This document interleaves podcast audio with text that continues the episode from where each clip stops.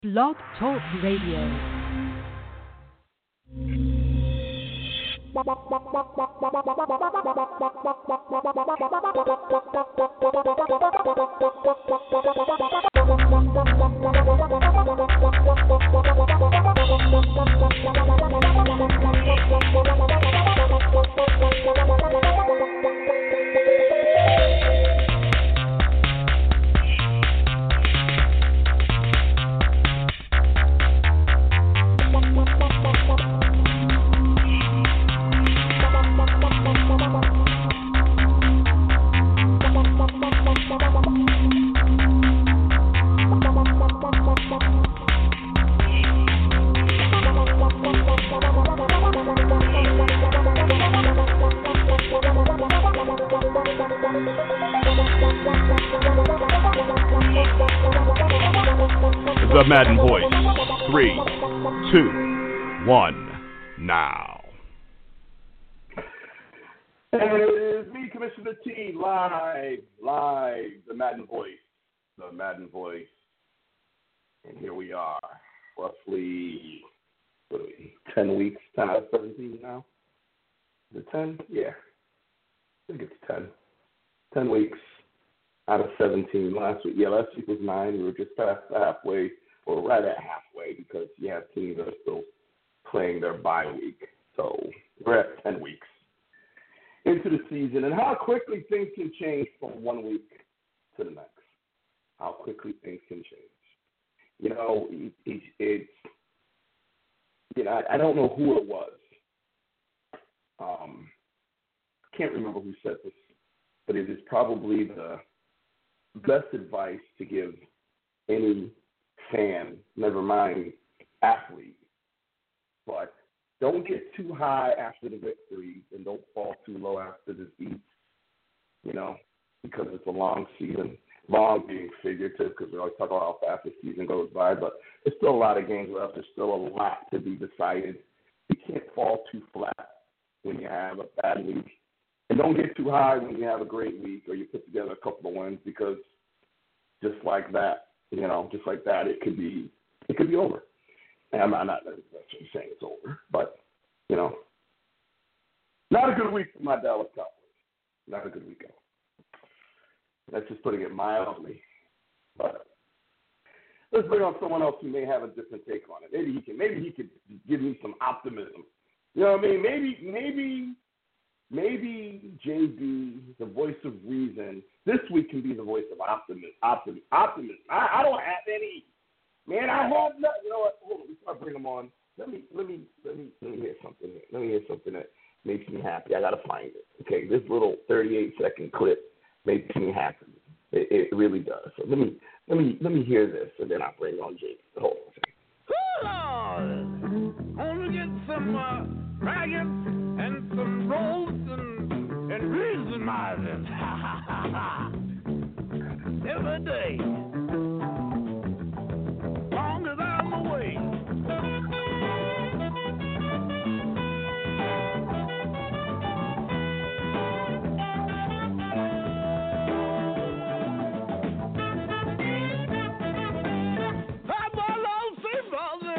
I'm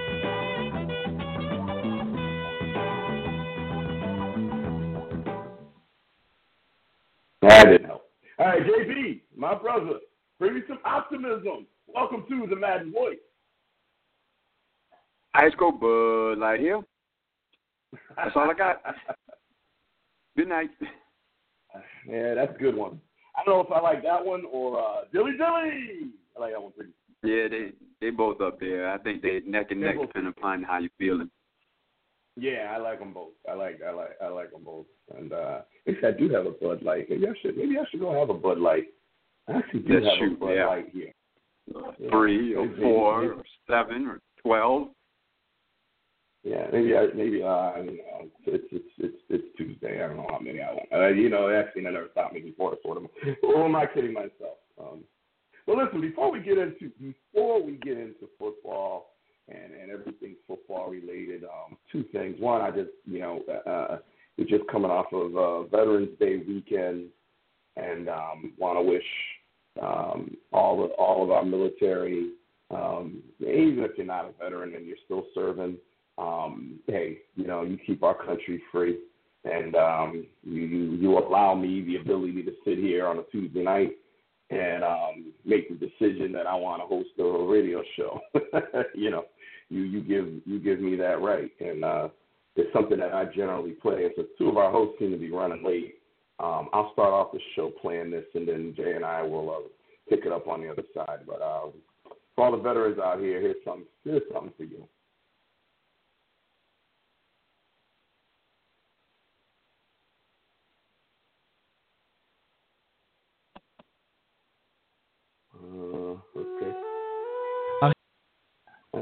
Go. There we go. Sorry about that. A hero both on the football field and the battlefield. Many people knew Pat Tillman as the undersized player with an oversized heart. Pat Tillman knocked the helmet off of Isaac Byrd. Pat Tillman died April 22, 2004, on the Afghan Pakistan border, ambushed fighting Taliban and Afghan forces. Hundreds of soldiers have been killed in battle. Why does Tillman stand out? Because his story is very special. Pat Tillman on the play. Tillman began his football career at Arizona State University. He was the littlest big guy on the field, standing 5 feet 11 inches tall. Doug Tammaro, friend of Tillman and media coordinator at ASU, had a chance two months Yeah. ago to have dinner with it Tillman. Just, it was just fun to be around. And and that night, you know, I never get dessert. I got dessert. Never drink coffee after a meal. I got coffee because I did not want the night to end. I kind of want it to be like like Groundhog Day. You know, I just want the day to come back and come back and come back. While at ASU, Tillman was crowned Pac 10 Player of the Year. He was also a star in the classroom as well. I mean, he was a 3.8 student. That's amazing that he wasn't a 4.0. I, I'd never want to see the classes that he didn't get an A in. After completing his college career, Tillman moved on to the NFL with the Arizona Cardinals for four years. The terrorist attacks of September 11, 2001, changed everything for Tillman. my great grandfather was at Pearl Harbor, and a lot of my family has given up, you know, has, has gone and fought in wars, and, and I really haven't done a damn thing um, as far as laying myself on the line like that. And so I have a great deal of respect for those that have and what the flag stands for. Following this interview, Tillman made the decision to walk away from a $3.6 million contract with the Cardinals and join the elite Army Rangers with his brother Kevin. Pat's family and friends received news of his death on a Thursday and knew that he was not coming home. I think that Pat Tillman was probably the, the gentlest, caring guy around that my brother and I knew, my family knew. Hundreds, if not thousands, of people have made their way out to Sun Devil Stadium to pay their respects to Pat Tillman. Some soldiers have even stopped by to drop off medals they have won in the battlefield. In fact, one soldier dropped off the Purple Heart. Pat Tillman is a true example of a human being. He's special. And ASU should be proud they had him. He gave his life for our country to fight for us. He may have gone before us, but you know what? We're all going to catch up with him in a place that's better. You know, he'll be my hero, he'll be my daughter's hero, he's my wife's hero. Pat Tillman never stopped looking for new challenges on the field and in life. When he found them, he met them head on.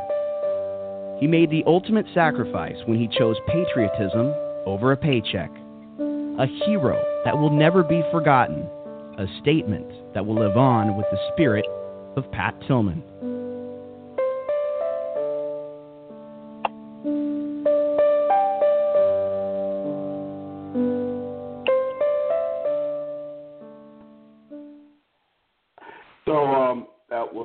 Commemorate Veterans Day, which um, was this past Saturday. If you get a chance to watch the um, NFL Network, um, A Player's Life, Pat Tillman, check it out. It's absolutely extraordinary. And I think all of the ones they do are pretty good. Um, be honest, I think they do a good job. Um, but the Pat Tillman one, the, I never get tired of watching. And every year around this time, they they bring it back and show it. And, and you know, to think that a guy, you know, gave up millions and millions of dollars um, to go and you know defend our country. He felt like he hadn't really done anything in his life, um, and then gets killed, unfortunately, by a friendly foe. So unfortunately, get killed no matter what. But you know, to have it be friendly fire, um, you know, it's it's it's it's a sad story, but it's also an inspiring story. So, um, happy Veterans Day. Uh, happy uh, birthday to all the Marines out there. That was uh, Friday, November 10th. And uh, just giving honor to all the veterans out there. And of course, you know, I would be remiss if I didn't mention uh, me and JB's father up in heaven was an Army uh, Vietnam veteran. So um, here's to here's to all of you. Uh, I should have I should have I should have a drinking drink in my hand right now. That's what I that's what I should have. But um, anywho, JB, you are with us. Welcome to the Madden Voice. Yes, sir. Appreciate it. Um, very good tribute, uh, timely, and um, couldn't agree more with uh, a bad weekend. But um, like they say, the the show must go on. So, and this is the show, so we must go on as well. There we go. And we have Dr. Train as well. Dr. Train, welcome to the Madden Voice. What's going on, fellas? My sentiments to Choo you guys, choo. man, and our veterans. Yes, sir. Yes, sir. And last and definitely least, K Star. Welcome to the Madden Voice. Hey, I might be in and out a little bit, fellas, but definitely not least. Um, I'll tell you one thing. You know, the Cowboys uh definitely feeling the least of the NFC East right now at this point. Hold, hold on. Let me let me just let me just before you're in and out and all that. I, I have a bone to pick with you. So we're gonna jump right into this bone to pick with you. Now, there's a little something called football etiquette. Okay, there's something called football etiquette, and you know your team has had its ups and downs. Ben has had his days, your team's had his days, and you vanish sometimes after your team is annihilated. Can't find you on Facebook. You know, seriously can't make the show, and nobody giving you a hard time. Now, why on? Let me, let me break it down for you. If if you have a friend and that team is is suffering, you don't you don't bother them during the game. You leave them alone. That's not good football etiquette. Why would you text? Oh, who could have predicted Sean Lee would be hurt during the game? You know he's gonna be on the show. Say whatever you want. No, you're not texting during the game. Have I ever done that to you? Don't answer that. That's rhetorical. No, I've never done that to you. Ever. I don't bother you. Bears beat you this year. Did you hear from me when Bears beat you? The hatless Bears at that time beat you? Sorry, Train, but it's the truth. Nope, didn't say a word. Called football etiquette. Don't pile on. Then you go to my Facebook post that I was watching the game and you put, ouch. There you go. Non-professional. and, then, and then you don't stop there. Then you tag me on Marcus Carr's, like I give a flying hoot about Mark, what Marcus Carr thinks after watching it. I don't care what anybody thinks. And you, and that's what I don't understand, K Star. You've been there. Your team has had bad games where you look like crap, and you don't want to know nothing from anybody. So why would you then bother me during and right after that game, knowing how angry any Cowboy fan would be after that game? Why would you do that? um, well, the the Sean Lee thing just kind of happened, and uh, you know the other two things, the other, the other two things that happened were after the game. To be fair, Marcus, Mark, yeah, yeah, I'm an asshole. That that's a good summary. But Marcus is actually a Cowboys fan, so that's why I tagged you in that. And the second one, I don't know if you saw, I don't know if you saw the picture. I'm sure it didn't look like that during the game, but like that Facebook post that you had, like it was like an image of like a cowboy being like destroyed for some reason, and that's why I said ouch because the image was just ridiculous. And uh, Yeah, I don't know if you caught the image, but I guess it changed or something. Three, three, instances. You know, one, I could, I could, I could say, yeah, he just, you know, a little misguided. But the three, and yes, the Sean Lee thing, really, really, really, during the game, during the game. I mean, Yeah, yeah, the Sean Lee thing. Uh, the Sean Lee thing. I The Sean Lee thing. I I'll promise apologize. you, The other two stuff, I was just having. I promise you, there, there will be a time. I just all I got to do is wait. They don't have a four interception game. Le'Veon Bell will do something happen. Martin, Martin, there'll be a game that y'all should have won. Not that y'all played all that well this game. Not that y'all, you know, you know, you know, you got you got wins. Thank God you got a little late interception and y'all got that time touchdown. But not that y'all actually, you know, played that well this game against a three and six Indianapolis team. But but that's beside the point. I mean, but I don't. I was. I didn't do that. They don't do that. I don't train. Did you did you blow up his phone when the Bears beat the Steelers? Were you texting him? Did you blow his phone? Sound like I should have, but you know, I, I was being respectful because I know how I can feel. You know what I'm saying? I was just uh-huh. basking in the Bears' greatness. You know. Right, right. And see, we're all brothers on the show. We all boys, you know what I'm saying? And yeah, we take jabs at each other, but not during the game. Don't do that during the game. We know. We give each other a little space. We that. You know, and it's funny because I was thinking earlier that same day before before that text, So I was thinking how we we we talk we don't we don't even say anything to each other the day of the game. I didn't talk to my brother the day of the game. I didn't talk to JB. I was thinking about that before the texting, so that's just thinking. You know, honestly, the, here's the deal. Uh, I did it for the TMV fans. I wanted to get you all riled up, ready for this show on your best game, and I knew that, you know, trolling you a little bit will get you ready. It will get you there. So TMV fans, listen, you're welcome. I did this all for you. I did this all for you, and I love y'all. You're welcome. But what what trolling me will do next time will will get me on an airplane out to Indianapolis. And I will, And you I, know what? will I will I will ask everybody. I'm looking for Patrick Henson Shaw. Whatever the hell your name is, something like that. I am looking for him. He goes by the name of K. He's on Mad Nation, and because everybody's on Mad Nation, I'm name. Know, but but yeah, I, I will I will I will blast your government name. I will find you.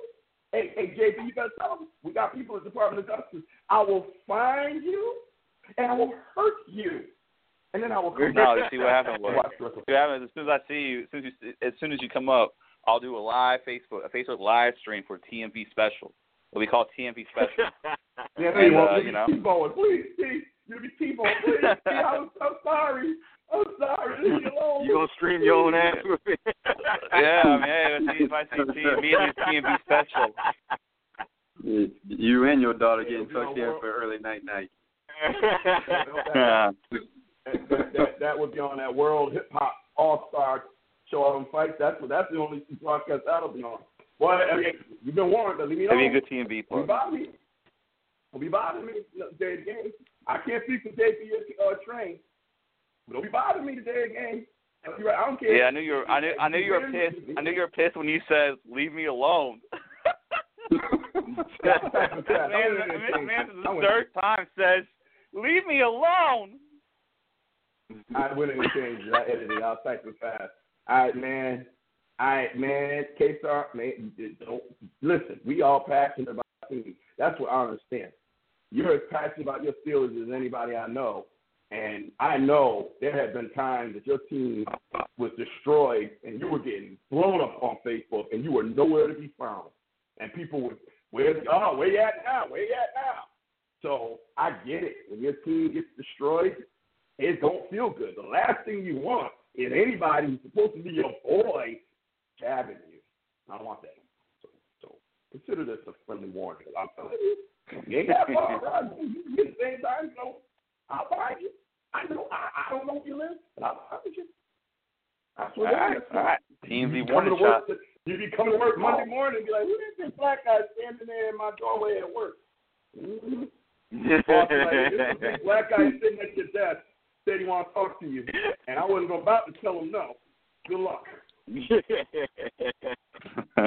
All right. Moving along. All right, let's talk about this debacle.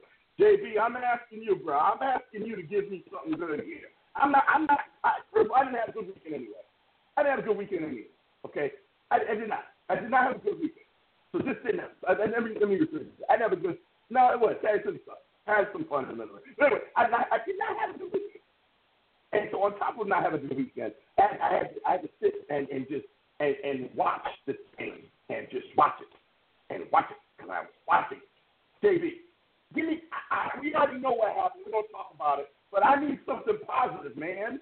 I need. To, wait a minute. You know what, JB? When are you coming home, bro?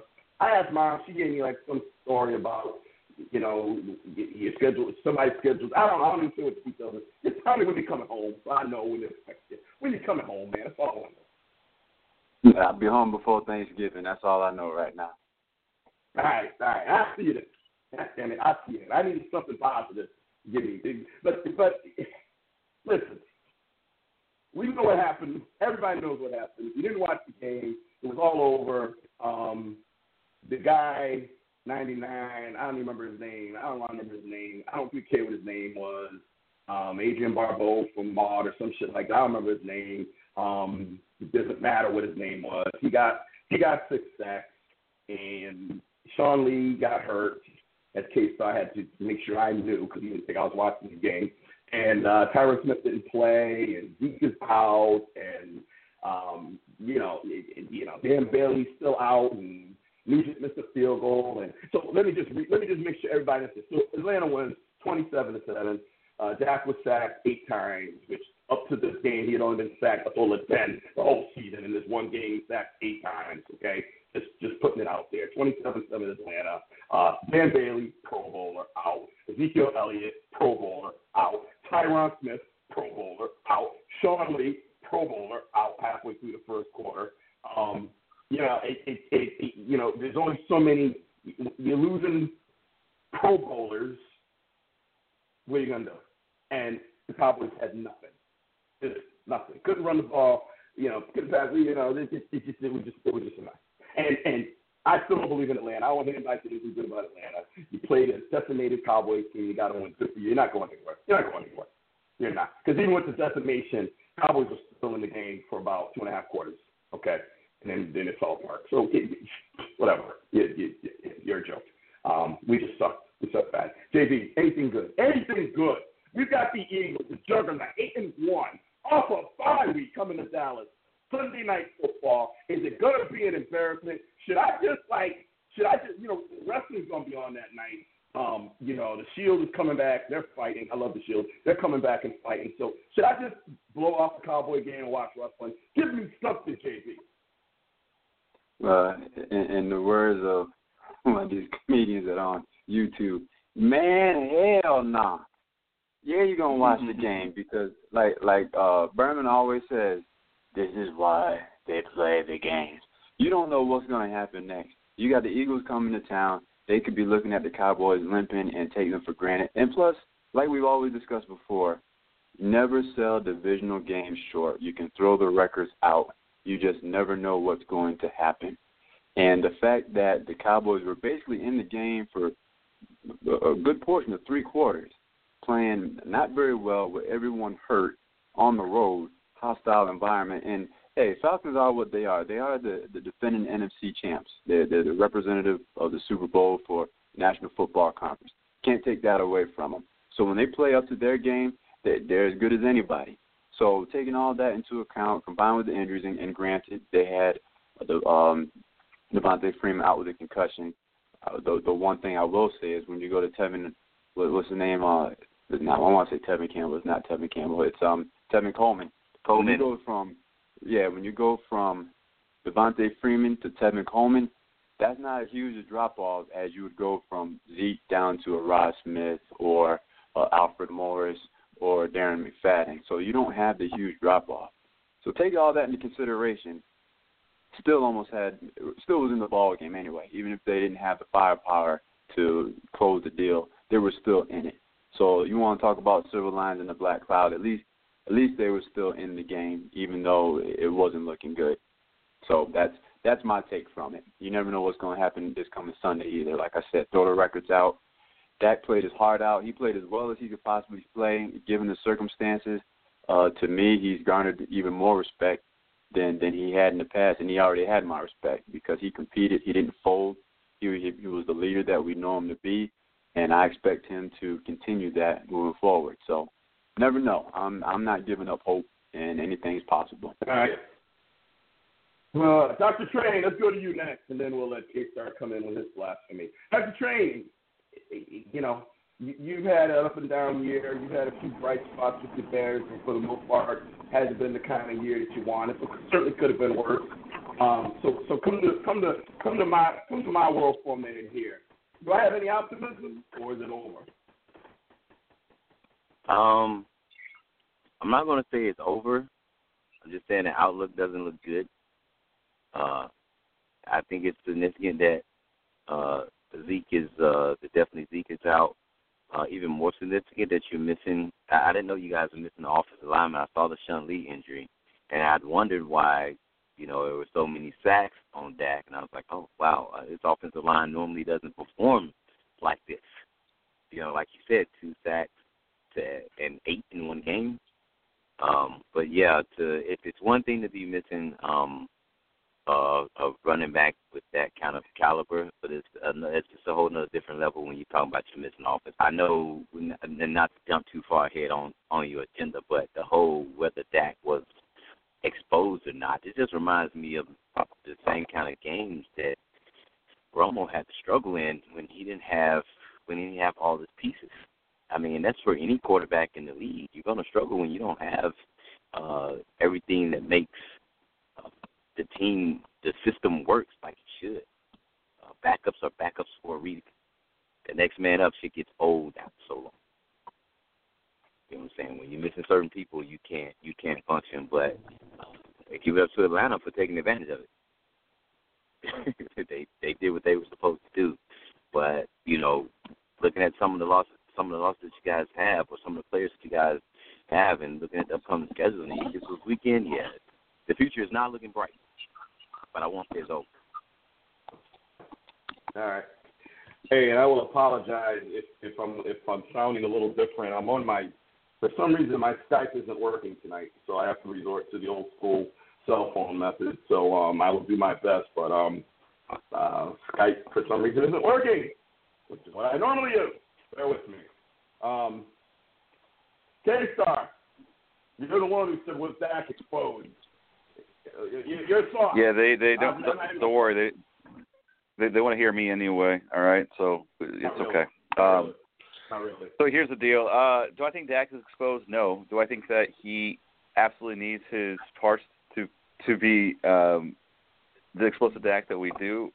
You know that we know him to date. Absolutely. I mean, you know, the past couple of years when we've seen Dak, he's had a clean pocket because off of the offensive line of the Cowboys has been the best line in football. But you know, Tyron Smith. I mean, it's one thing to be losing Zeke, as Train said, but when you lose Tyron Smith, um, that is that is we're talking about a premier player in the league at the most one of the top two or three positions, most important positions in the league. Um, and a, a stat just to quantify how significant it is: the Cowboys' yards per play with and without Tyron Smith on the field this year. Okay, with Tyron Smith, 7.31 yards per play. Without Tyron Smith, 4.50. That's about a three yard difference. That is absolutely insane. Um, now, I'm actually going to toss it back to you, T, and, and, and Jason. How long is Tyron Smith supposed to be out for? He might be back this coming week. It, it's it's up in the air right now. I just saw a report come through from Jerry Jones stating the obvious. He's got a better chance of coming back uh, this week than Sean Lee. I mean, that's that's basically um, a no-brainer. But uh, they're still not certain. We'll, we'll find out more as obviously the week progresses. But it looks like there's a there's a, Sean, a Sean, chance. Lee, Sean, uh, Sean Lee is not playing. That's already decided. Right, right. That's what so I'm Sean saying. Lee is out. Right. Yeah. Right. Yeah. So there's So- no chance of seeing Sean Lee. Tyron Smith is Exactly. for Sunday. Yeah. Right. Um. So you know, here, here, here. First of all, I think it's ridiculous to say. I, I think any insinuation that Dak was exposed is ridiculous. Um, you know, you if you get pressure on Tom Brady, he is not Tom Brady. We've seen it. You get pressure on almost any quarterback. The only the only one you might be able to say figure something out is Aaron Rodgers, and he's and he's sitting home, um, not playing, not practicing with a broken collarbone because he was sacked. So then I guess that that nullifies that because he was sacked because he was scrambling out of the pocket and he got caught and sacked and broke his collarbone. So even the great Aaron Rodgers, it happens. So I, I you know, pressure counters just about anything. It just does.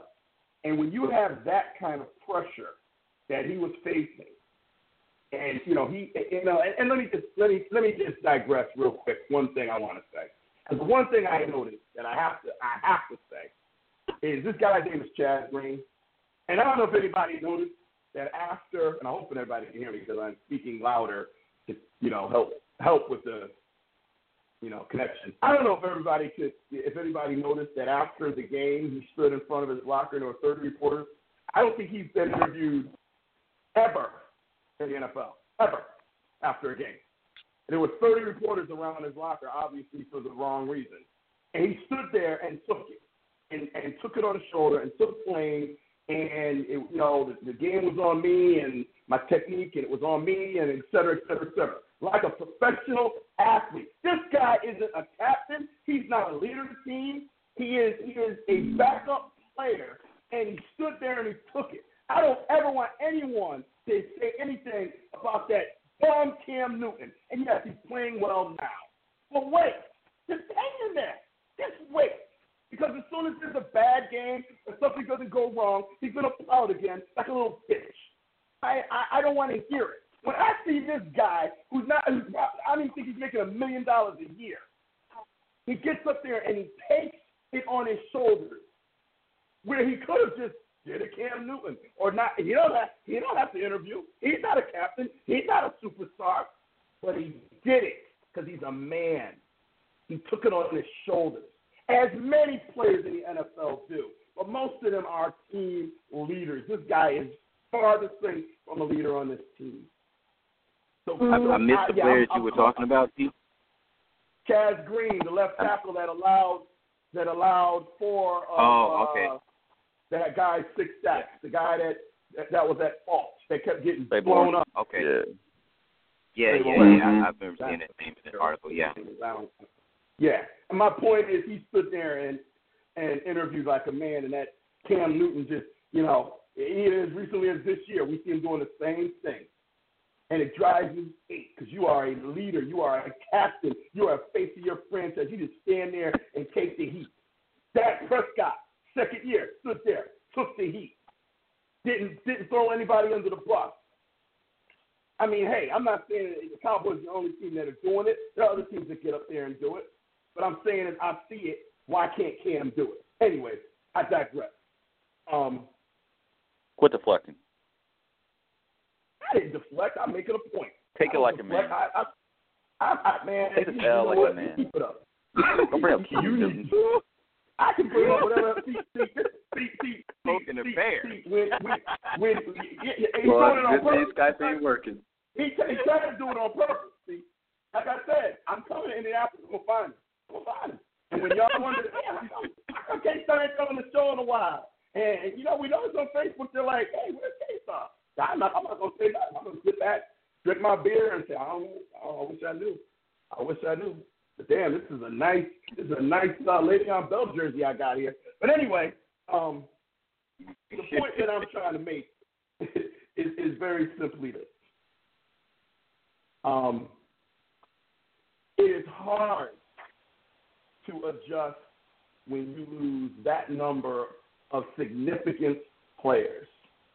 I get the whole next man up theory. I get it. We've got questions up here. Who was more valuable, Tyron Smith Sean Lee? Zeke you know what? Screw all those questions. I'm gonna tell you. I'm, I'm not even gonna ask y'all. I'm gonna tell you. I'm gonna answer all those questions right now. There's one person. We talk about value. There's only one. There's one. And his name Jason Garrett.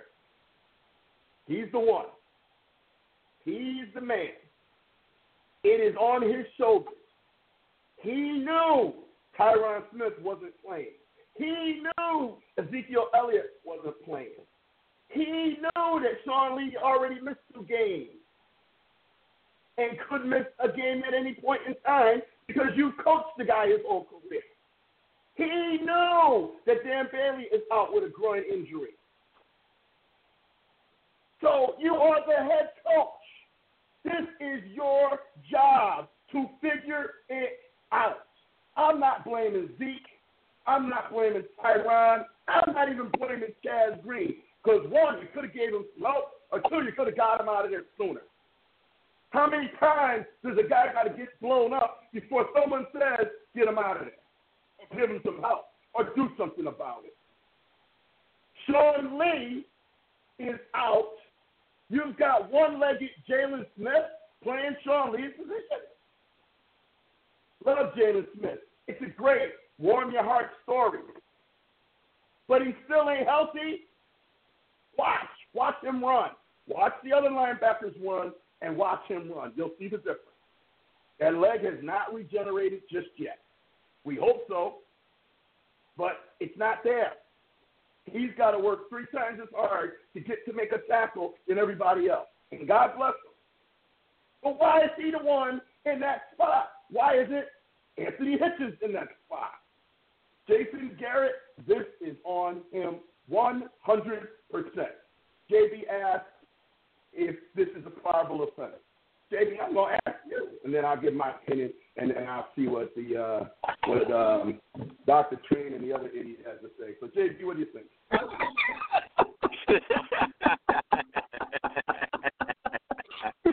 oh man, I wasn't ready for that one. Not you. That's the other. Oh man. Uh, oh man.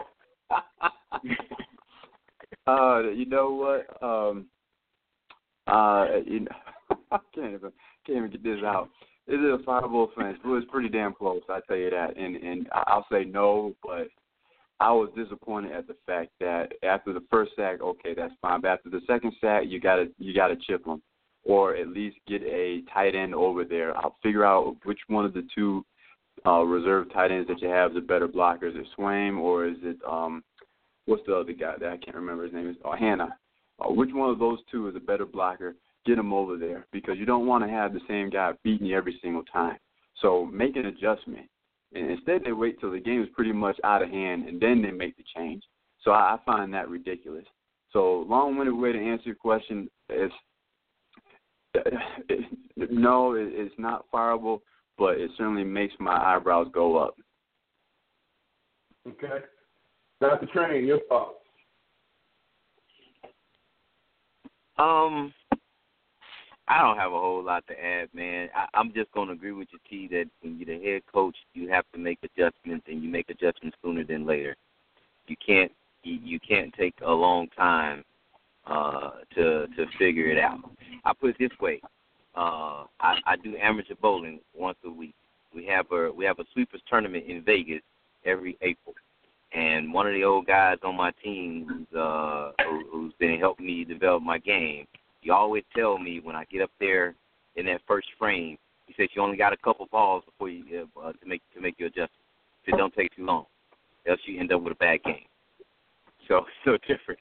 Don't take too long. You know what I'm saying? At the very least, like JB just said, you you you you have a tight end chip block for you. Just just do that. Just buy buy your quarterback a little bit more time. He has mobility. Uh, he has he, he he has poise. He has vision. He can find an open man. You had all the receiving corps, so just buy him a little bit more time. All right. I still you don't think, think it's it's a bad. Let, let, but let me let me just add. I, I still don't think it's as bad as John Fox throwing a flag when he should have threw a damn flag. But that's a whole other story. I don't want to get on my soapbox. We probably got the dumbest head coach in the league. You know, as far as I'm concerned, Jason Garrett's smart as hell compared that guy. My bad. I know that's off topic, but I I just felt you should know. All right. Um, uh, K Star, is it a fireable offense in your in your world, wherever that world might exist?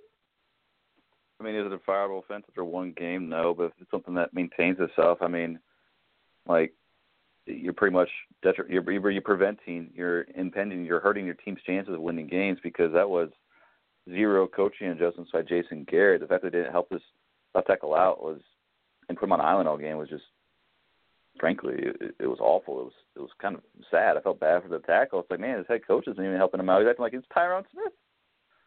Um, so that was very bad, very very very pathetic. Uh, you know, I don't think. I mean, you guys have a history of Jason Garrett. I don't think that he's the type of coach that allows these type of injustices con- on a consistent basis. I think that you have maybe you know one or two games where it happens, but it gets corrected from there on out. Um, so I mean, what do you guys think? Is this something that's going to correct itself? Is Jason Garrett the type of coach to, to, to fix his own mistakes here, or what? Uh, JB, what do you think? Well, how long has he been the coach of the Cowboys? What, eight, nine years now? Um, check the track record. I mean, I don't know. Uh, has he ever been in this type of predicament before? Is probably a better question uh, to to see what he would do moving forward. I certainly hope that he would learn from his mistakes. I mean, this was huge. Uh, you, you're already down and you're getting killed on your blind side. You, everybody and their grandmama knows do something, and the, the lack of urgency that that we saw on national TV, yeah, is worrisome. So I don't know. Can't answer that one. Uh, yeah, I got no answer either because um, I, I don't know. Uh, per, you know, I'd like to think that Jason Garrett has the ability, along with Linehan and uh, Marinelli, to come up with a game plan that allowed him to be competitive down the stretch. Um, hoping Tyron Smith is back on Sunday. Um, hoping, yeah, you know, I don't even know what the status of Sean Lee is going to be. I'm hearing three games, so that would um, um, hold, hold, hold, hold on. I think I got my Skype working, guys. Hold on one second. Bear with me. Bear with me.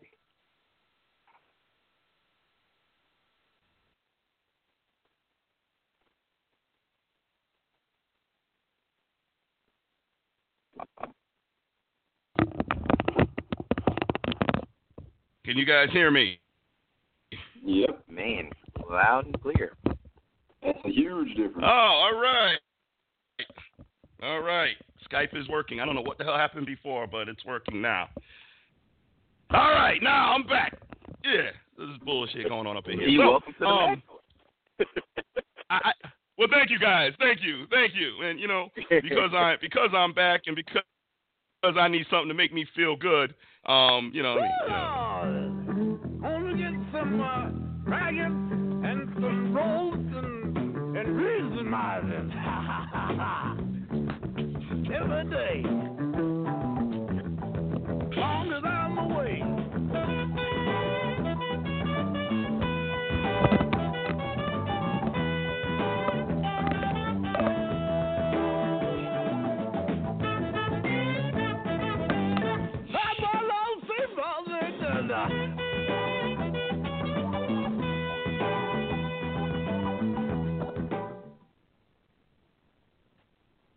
That has nothing to do with nothing. It just makes me feel good. And if y'all don't like it, I don't care. So anyway, I don't know if Jason Garrett can do it because um, I think he's a very smart football coach. Linehan is a very good offense coordinator. Marinelli is a very good uh, defense coordinator. Um, I think he's got all the talent in the world and the coaching staff. But it gets to the point where, uh, you know, we, we're about to play an eight and one team. Um, thankfully, it's at home, so that'll help as far as travel and you know that kind of stuff.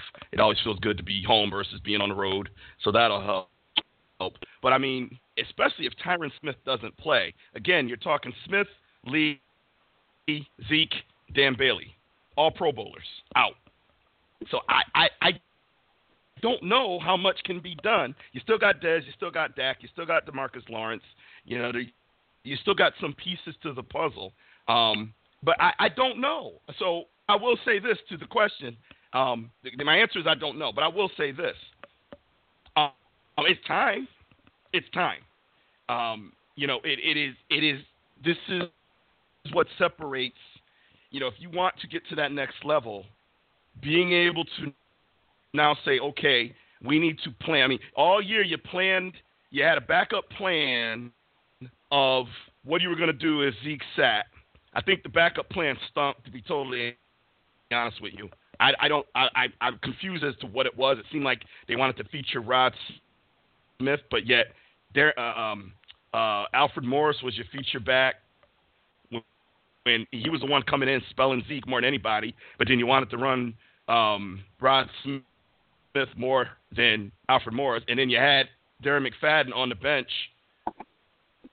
and he's the one that's had the better season most recently, and then he comes in and gets one carry the whole game. Like I, I, I you know, as a, and again, I'm over here, I'm not down there, so I, you know, I guess we can assume they know more than us. But damn, I didn't get it. I, I didn't get it. You got a guy who's been out all year with fresh legs, who had a thousand yard season two years ago, and he gets one carry. Um, I, I I don't know. I don't know. So I'm curious to see what the Cowboys do Sunday night. I'm hoping Tyron Smith comes back, but it really boils down to knowing your personnel and coming up with a game plan. We do we still have Dak, and Dak I trust. I think he was a warrior. He played as good as he could under the circumstances. I think Dak's got to be a little more selfish, you know. Um, I mean, I will give Cam Newton a little bit of credit where he said he, you know, it, the whole we need to preserve and protect. I think they just said, you know what, Cam's strength is the ability at any given time to take off and run that ball. And if we and if we bottle that up like RG three, like Vic late in his career, like some of these mobile quarterbacks, you start getting worried about how many years they're going to have to play. So you start conserving, and and what you're doing by changing their game is changing their game, and what you're doing is you're trying to preserve years uh, at the back end. And I don't know why, because you're playing now. So if that's your strength, then go to it. And Dak is pretty good at that read option, and uh, he's pretty good at that. And you can't overdo it, but you know he's got good legs. He's got some good wheels there, and, he's 240 pounds. Cam Newton's 245, so he ain't that. You know, he's right up there, and he's hard, hard to bring down. I think he's got to be a little more selfish. I think he's got to just be like, screw this, and and and you know, a couple times I saw some plays where I'm like, dude, run, run, Forrest, run. You know, so um, we will see what happens. Um, I tell you though, if the Cowboys don't play well on Sunday, um, it's over. I think it'll be over. I don't. I don't honestly, and I'm not one. You know, I I hate over. I hate that, but I will. And I'm, let me tell you why. Did I stutter, mutter, or utter? Um, you need this Yo, game. We're get this dude.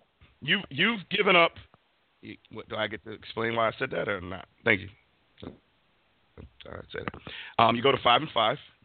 Um, you're not going to win a division at that point. It's just it's you know you, you you're you're now um, four games behind with six games to go. It ain't happening. So that's out. Um, so your only chance is a wild card. And I don't know if you guys have looked at the standings, but at five and five, you're you're very much on the outside looking in. And with Sean Lee out for looking like three games, don't know when Dan Bailey's coming back, the uncertainty of Tyron Smith, Zeke out for two to four more games after Sunday. I don't see it. I don't see it at all. These are players are too damn important to think that you're just going to, you know, figure out a way to, to win games. Now, if you do, if you can go in and beat Philly, cool. Okay, because that to me means with this squad you can beat anybody. And if you can put a game plan together, and I don't care if it's 21 to 20, I don't care if it's 2 to 1. I don't really care the score. But if you can put a game plan together that can beat Philly with this squad, I'm there. But if we go in there and Philly comes to Dallas and mollywops Dallas, like this game we just saw, or like the Broncos game, it's over. I'm just gonna watch for the fun of it. I, I I'll have nothing left. Nothing. JB, am I wrong? Tell me I'm wrong. No, I'm not not wrong. you, but tell me I'm wrong. No, not wrong. I mean, you look at the record, five and four, and two to four losses were less than uh less than a touchdown, a one possession game. So uh those are the games last year that they were winning, and and this year they're not. So um it just goes to show you what a difference a year can make. So no, you're not wrong. I'd probably be right in the same boat with you. Yeah, yeah, yeah.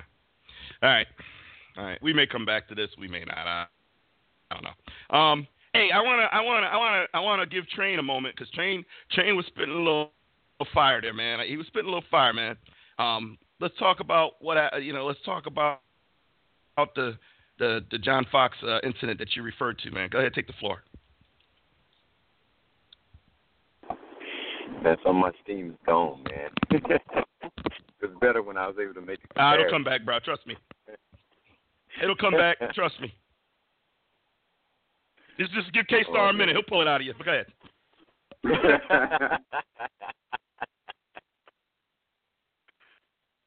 oh God, Uh, we literally have a coach who threw a flag very unnecessarily. I just I I don't under, I don't understand.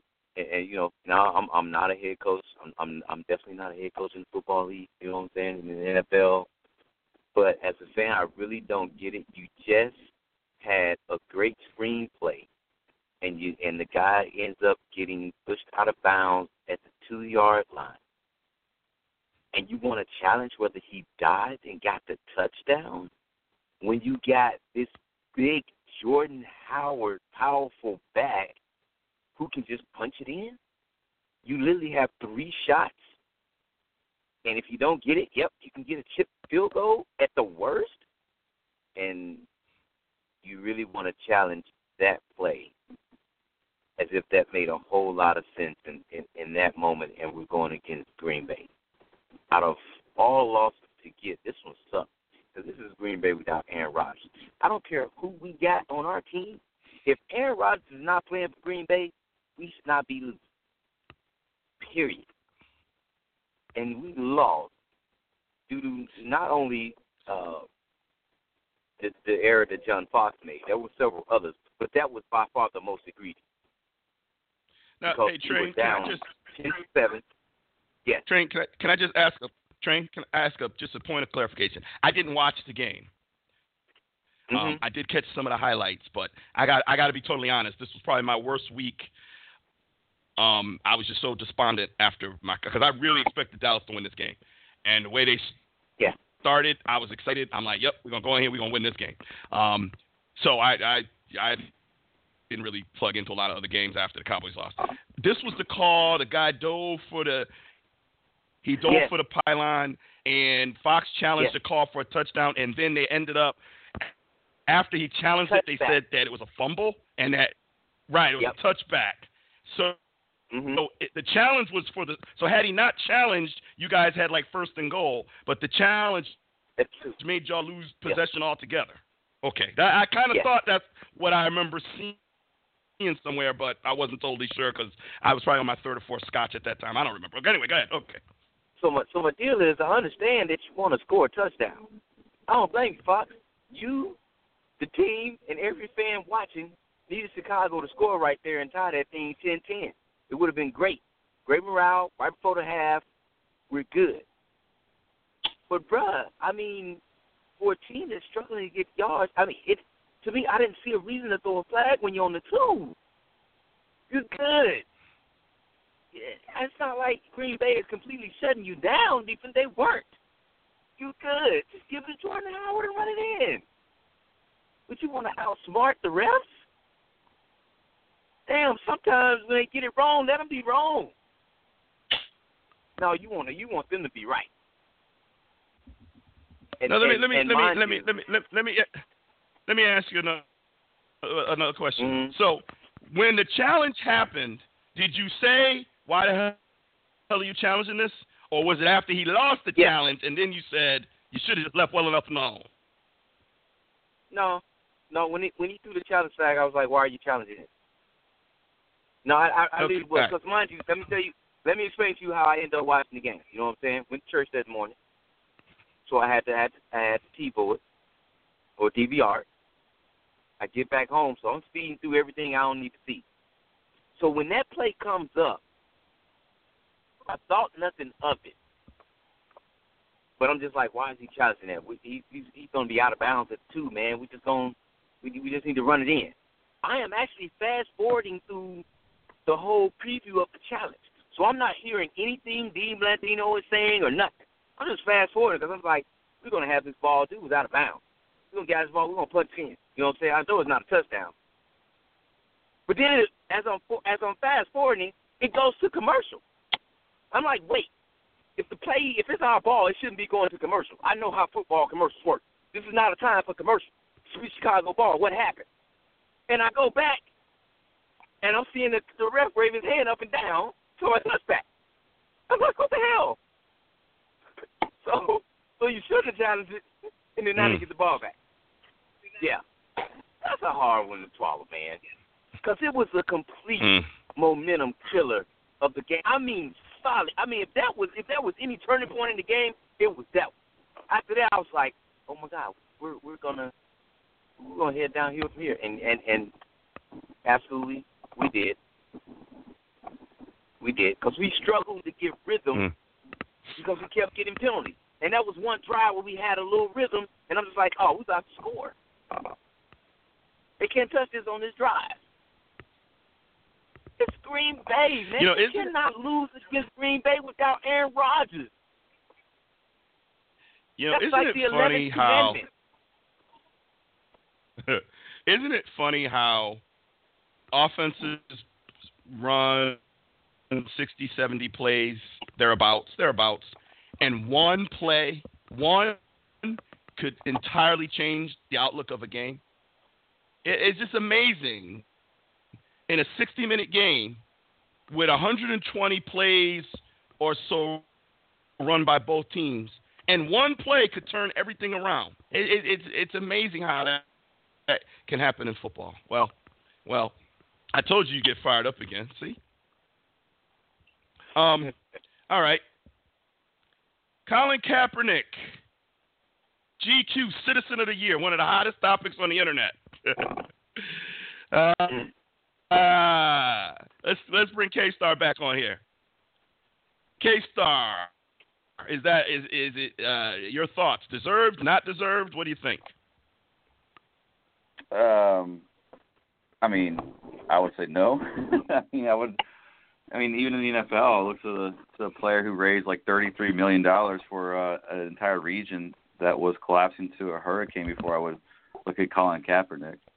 Um, I agree with Colin Kaepernick's, you know, his, right to to demonstrate how he feels. I mean, I've always been with him there, but I, I don't see how that makes him Citizen of the Year. I mean, this is the same guy who doesn't even show up to the meetings that he's invited to from the NFL to actually make change anyway. So I just, that, that, I mean, again, it's I I don't know who I would nominate, but if I'm just looking at the NFL to keep it within football, I mean, I would look at what J.J. Watt did as incredible um, and just so massive.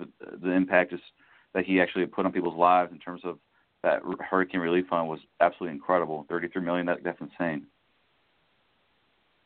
JB, does he deserve it? You know, actually, I agree with K Star. I would have picked J.J. Watt myself for uh, that type of award for those same reasons that he just stated. So, um, uh, no, I don't think so. Um, there's, I I agree with what he's doing. There's some questionable things that he's done along the way. I would give it to Watt instead. Dr. Train, does he deserve it? Hey, dude, this is a tough one to answer because I really don't care either way. Because I really don't understand the criteria for getting the award. Um, but with all the, with he started a really, he started out strong, and he lost me at not voting. Uh, so it's it's I I would have found it myself, even though I don't understand the criteria, to pick him over J.J. Watt, considering some of the negative, uh, uh, what's the word? Uh, what's the word I'm looking for? Some of the some Connotations? just some of the negative, yeah, just some of the negative responses he's he's received, and like I said, his negative responses came. I, not even talking about the negative response just for uh, the whole disrespect of the of of of, uh, of the of veterans or military. I'm not even talking about those. I'm talking about the negative responses as what did you do next? Why did you not vote? It, it those those are responses, negative responses that bother me uh, more. But either I I I I I don't care either way whether Boop gets it. I don't.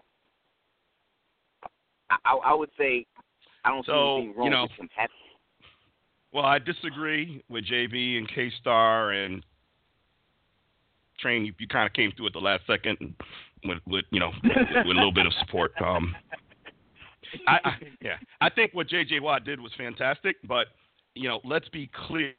J.J. Watt opened a GoFundMe account, used his superstar status, and raised $37 million for a decimated area. Um, that's marvelous. That's great. Um, he ain't the, you know, Bill Gates just gave 50 million to, you know, Alzheimer's research. Gave out of his pocket. He didn't raise it. He said, here, here's 50 million. Um, so I mean, you know, there, there are a lot of people who do a lot of great things. So I don't think it has to be well. J.J. Watt deserves it more because of what he did. I, I think um, you're talking about a tragedy, and and I think what J.J. Watt did was fantastic. He used his celebrity status to get money in, and that's fantastic. Um, that that that area will be will rebuild. Um, you know, we've had tragedies in this country before. Katrina, uh, you know, and Florida's been wiped out with uh, Hurricane Andrew, and you know, we we've had tragedies before. Um, the, the, the Watts riots, the fires, and people, you know, and they're sad, and we people die, and properties are destroyed, and we rebuild. Eventually, we rebuild, um, and life goes on. What we have never had in this country is racial equality, though. We have not ever had it. And I, I as a black man, get sick and tired of people who live in their own little glass house not understanding that. Um, and they want to, they want to, you, you know, and it was even mentioned on, on this show just now. You want to focus on he didn't vote. You want to focus on he wore, um, you know, the socks and the shirt and, and some of the negative things, and we're not even realizing that he brought something to the forefront better than any civil rights activist since maybe I don't know what you want to go. I don't know how far back you want to go. Martin Luther King, Rosa Parks. Um, I don't know how far back you want to go. Um, but this this conversation of standing and kneeling and the whole issue of um, and of course it, the narrative got changed, which is why people don't understand why Colin Kaepernick got this award because they forgot that the narrative got changed. But if we remember the original protest and how here it is, he's out of the football has given him uh, almost a million dollars out of his pocket, unemployed, mind you. Not saying he's because he made some good money playing, but still gave a million dollars. He's give he's lost his job, uh, um, and yet over a year later, this is still one of the hottest topics. Even when things like you know, you know, Trump brings up something or, or, you know, there's always something that comes up that'll take this off the front page for five minutes. Hang tight, hold your breath. It's coming back. So as a as a black man who lives in this country, and and I have to live this. JB has to live this. Train has to live this. K Star, I know you don't have to live this, but I'm assuming, you know, I know a little bit about your past. I'm assuming you've got, got some sensitivity to this plight. Um, to know that it is being discussed, to know that the owner of the Lions said, "Hey, I don't I don't want you guys to kneel, but I'm willing to dig into my own pockets and give money to help support this cause." To have Goodell say, "I really want you guys to stand, but I understand we need to pay more attention to um, you know what's going on." To have the NFL unite against a president who thought thought that when you exercise your First Amendment right, you should be fired, and have the entire NFL unite against him to say, hold on, know your role and shut your mouth. Okay? I mean, to me, it is the epitome of being able to say, now, do I wish he had done more? Absolutely. Do I wish he had been more vocal? Absolutely. But you know what? Sometimes things happen and people aren't ready. You know, um, Rodney King. He wasn't ready. He could have been of the 20th century, uh, uh, uh, uh, of the late 20th century. He could have been on on a level because now you've got you, you, we're we're entering the age of internet. We're entering the age of social media. We're not there yet, but it's coming. And Rodney King could have been huge if he had any amount of the right people around him, the right management, the right support. Instead, he, you know, he was a waste. But he had it because he was beaten by 12 LA cops who then got off, beating him mercifully. And there were riots, and he got up and said, "Please stop." You know, the famous "Can't we all get along?" He had a platform, and he didn't use it. So sometimes people have the opportunity and they're just not ready. And maybe Colin Kaepernick's just not ready. Maybe he's just not. I don't know. But I do know that what he did do for the time that he did it, and we're 10 games, 10 weeks into the NFL season, and we're still talking about it. And for that reason, I say absolutely he deserves uh, kudos. And if GQ wants to give him Citizen of the Year, if Time Magazine wants to make him, you know, Person of the Year, they want to get whatever they want to do to recognize it. Hey, I'm for it because you know why? It keeps the conversation going. Because this, hey, we not taking this. You understand what I'm saying? People of color in this country, we're not going to continue to sit here and be mistreated. We're not. And I, I'm not going to keep being told that it's in my imagination and and stop playing the race card. Because I will find somebody, I will go and I will slap somebody in their mouth. We're not going to take this. So y'all better talk. y'all better talk. And that's what he did. He opened up the door and got everybody. We weren't always agreeing, but everybody started talking about this issue now. And when I start seeing people, you know, I start people that aren't white, and instead of saying, "Man, y'all don't understand. This dude ain't ain't against the flag, he ain't against the country. He's against racism, and he's again. I'm seeing I'm seeing this from white people. I'm saying what? When K Star, who sits there and and loves Julian Assange and and and and Wikipedia, um, uh, WikiLeaks, and uh, Wikipedia too, and, and Donald Trump and all that, and K Star posts and says, "I don't agree with Donald Trump meddling in the affairs of private businesses." Damn, all of this started instigated. The catalyst was one little brother with a big afro who said, I'm not going to stand. I'm going to sit. And look at where we are over a year later. So I disagree with my brother. I disagree with K Star. But Train, you came through at the last minute, man. You you kneeled for the for the for the win at the tape. So you and I are on the same page. I des- I think he deserves it. My only my only wish would be that he does something with it. My only wish would be that um, he uses his platform and continues to uh, speak out against this level of oppression. That would be my only wish. All right, good one. So, we've got a lot going on in New York with Ben McAdoo. We've got Ben McAdoo at one, and uh, I think they're one and nine, uh, or one and eight. Uh, the, the uh, yeah, they're one and eight. Giants are one and eight. The uh, uh, uh, 49ers one and nine, just beat the Giants. And and the Browns, I think they're 0 and 9 or 0 and 10. And JB asked the question,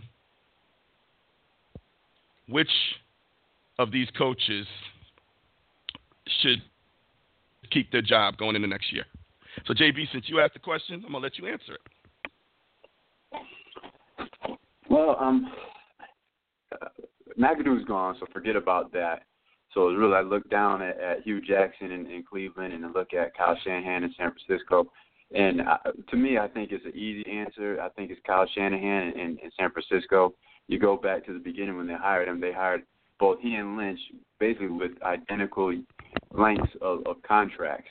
And it's not like San Francisco has been playing horrible. I mean, granted, yes, they are one and nine, but they have competed and they've been in the majority of these games have just come up short.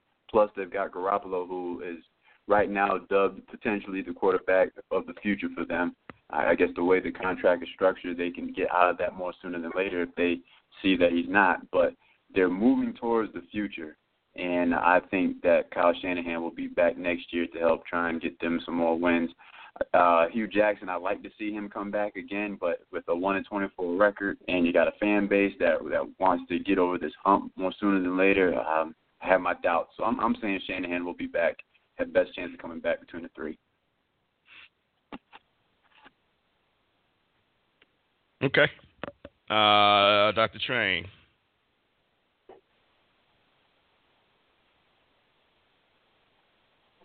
Yeah, I I, think, I believe that one was pretty much a no-brainer that it'd be Shanahan. I mean, you, you really just look at the contract. that's that's that's enough said. Just look at the contract. Um, but I will say, uh, I, I as much as I like Hue Jackson, man, I, I don't know what it's going to take for the Browns, but they they, whew, gosh, they are horrible at drafting. At least that's what it seems. Okay. Um. So so so who's gonna be back next year? Kyle Shanahan.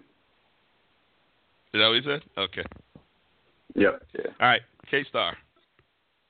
Yeah, Shanahan's coming back, and he's got to come back. I mean, they also just traded for Jimmy Garoppolo in the middle of the season. He's probably not going to play this year. Well, I mean, I don't expect him to um, while he learns the playbook. So you kind of have to give him a year reprieve, especially like Train said with that contract they just gave him. Plus, the year before they uh, had a one and done situation with with Chip Kelly. So I don't know if the Niners want to keep going that route. That doesn't seem like to be a successful formula to me. Um, but Ben McAdoo, uh, Hue Jackson both need to be well. Hue Jackson especially needs to be fired. Um, definitely, there's an argument for McAdoo too, though they had a very good year last year. Uh, but Hue Jackson has had no success, and I don't know if you guys saw it, but the Browns ran a QB sneak uh, right before half against the Lions on their on the Lions two yard line with 10 seconds left, with no timeouts left. Like that was a good idea. And sure enough, what happened is he gets about a yard, the quarterback does, and time runs out before half, and they come away with nothing. And it's just stuff like that uh, that that that that perpetuates the Browns just pure ineptitude as an organization um, and and as a team on the field, product and uh, organizationally. So to me, this one's easy. Um, McAdoo's gone. Shanahan's not. I'd give Hue Jackson another year, um, and mainly because who you gonna get? I mean, I mean, fix. I, I think I think he's a good coach. I think that um, the the organization is dysfunctional, and if he's willing to stick it out another year, give him another year because he ain't going nowhere. I mean, you know, Bill Parcells isn't coming out of retirement. Bill Belichick isn't coming back to Cleveland to take the job. Um, you know, you know, I, I mean, you know, you're not going to get a big name fixer to come in there and fix it for you. You're not. Um, you know, and and yes, uh, in L.A., 31 years old. Oh, God bless him, but that's not normal. That's not normal to find a guy that that age, um, you know, come in and, and do what he's done. That's not normal. So, uh, as far as I'm concerned, Cleveland, give him another year. You know, um, but but if I'm the ownership, I would certainly look at the infrastructure and figure out what we can do to strengthen it. There's absolutely, I mean, you missed you missed AJ McCarron because you didn't make a phone call. Literally, that's what happened. You needed to make a call to the league by four, four o'clock to inform them that the trade was happening, and it didn't happen. Now, maybe maybe that's Hue, Jackson, maybe maybe it's not, but I guarantee that'll never happen again. I guarantee that'll never happen again. So I think Cleveland, you know, as hapless as they are, as dysfunctional as they are, I don't see just going out and getting another, you know, coordinator somewhere and giving them the team and, hoping and praying. I'd, I'd give Hue Jackson another year, and um, I'd look at the infrastructure and what we, what can we do to improve the infrastructure around him. Um, certainly, you're going to have another good draft pick. Um, y'all need to go get a damn quarterback, please. And I'm not saying that because I care. I don't. But you know, and it's funny. It's funny because we sit here and do this show, and um, it is amazing how many times things happen on this show that I hear out there. Because I heard Max Kellerman, uh, I think it was yesterday, and he specifically said the most important thing on an NFL team is the head coach and the quarterback. Now I'm going to tell you, I've never heard, I've never heard anybody else say that except us on this show. I've heard, heard them say the quarterback was the most important thing, but I've never heard anybody, and we've had a philosophy here on the Madden Voice for years quarterback and head coach, quarterback and head coach, quarterback and head coach. And all of a sudden, I'm hearing it on first take. I'm like, oh, really? Hmm. Um, so y- y'all need to go get yourself a quarterback. That's really what you need. Y'all need some on-field leadership. Go get that quarterback and see what y'all can do. See if y'all can get a handful, handful, half a dozen wins next year. Turn it up. hey, that's just that, that's how I feel. Now that said, it wouldn't surprise me if he got fired. I think we can all agree McAdoo's gone, and Shanahan isn't. The the very the, the uncertain one is going to be Hue Jackson. That's the one that we're gonna Yep. we're just just gonna have to wait and see. Um, Yo, did you guys see the QB sneak play by the way? Did anyone see what happened? yeah, yeah, I saw it. I saw it. Yeah, I saw it. It's very brown. It's just very. It just. It just. That just, just- it was just bad. Encompasses a No, brown. it was bad. yeah. No, it was. It was. It, it was. It, was- it was you, you, you almost thought you were watching like a high school football game. The, this, the quarterback Yeah. sneak play, and they, they didn't get the ball. They didn't they didn't get it spiked in time to get one more play in before, before the end of the half because they hmm. just weren't organized. And it was like you're watching a high Train, school. did you not see it? It wasn't even like you were watching an NFL team. No, no, I, I, I missed So- that. But I, what I wanted, what I want, real quick, is what I wanted to add is that it looks really bad for the Browns that the two quarterbacks that they passed up on are now sitting at uh, fifteen and three. so yeah, that's really year. bad. The Browns are just cursed. Yeah, that looks. I mean, I mean, they, they do I don't. themselves. You gotta pull. You gotta pull the trigger. I, I I just remember. I remember before the draft, and I'm reading all these articles about Chicago, and one one dude can't remember his name, but he he wrote this article, and he literally says, he's like, look, if you don't have a quarterback, you need to throw everything you can at it until you get it. When you get that position locked in, you can kind of put everything else in place. Until that position is fixed, you're going to be one of those teams. They pretty much, yeah, I, I got a strong defense. You know, I may have a strong running back, but it's not sustainable to win a championship because you got to have good quarterback play at some point. And they just they they keep passing up on quarterbacks. They just keep passing Well, them up. let, me let me piggyback off of you, Train, because I'm looking at the roster and 53 man roster. They only have six players that have greater than five years of NFL experience, and one of them happens to be the punter. So it's an extremely young staff that they have, an extremely young roster. And then you go back to the quarterback position that you're saying. Do we know is, is DeShone Kizer washed out? Is, is, we really don't know because what they should have done is gotten themselves a veteran quarterback. And instead of throwing him right into the fire, a young team led by a young player with really not a ton of veterans on the team, and it's, it's a culture where they don't understand how to win. And you need to have some type of understanding of how to win because you're going to be in close games. You got to learn how to pull through them. And they on their roster, they've got obviously DeShone Kizer, but they've got Kevin Hogan and Cody Kessler, two young guys that really don't know how to win at the NFL level because they haven't. And I, I, from what I heard early in the year, they had a chance to bring back well, Josh McCown, I think, the one that's with the Jets, but they want him to come back as as a coach. Man, put him on the field so he can be at least a field general and, and be the bridge to until Kizer's ready to go. It's it's it's decisions like that that keep this franchise from getting to the next level because they keep shooting themselves in the foot doing stupid things. It's too young of a roster to not have any veteran leadership. And until they start to get some of that, it, it's going to continue to just recycle itself. And and going back to the coach, I'd like to have Hue Jackson come back just for continuity purposes because Cleveland has turnover at the head coaching level like nobody's business, and nobody seems to be able to get it right. I, I blame the ownership for the lack of preparation, the lack of their own leadership as a whole, because it starts from the from the top down, and they've done a horrible Yeah. job in in getting draft picks and doing something with it, and then constant turnover with quarterbacks and and the roster. I I Yeah. just don't get it. I don't get what they're trying to do. The Browns' Yeah, but let me- let me- out let of me- Hue let Jackson's control.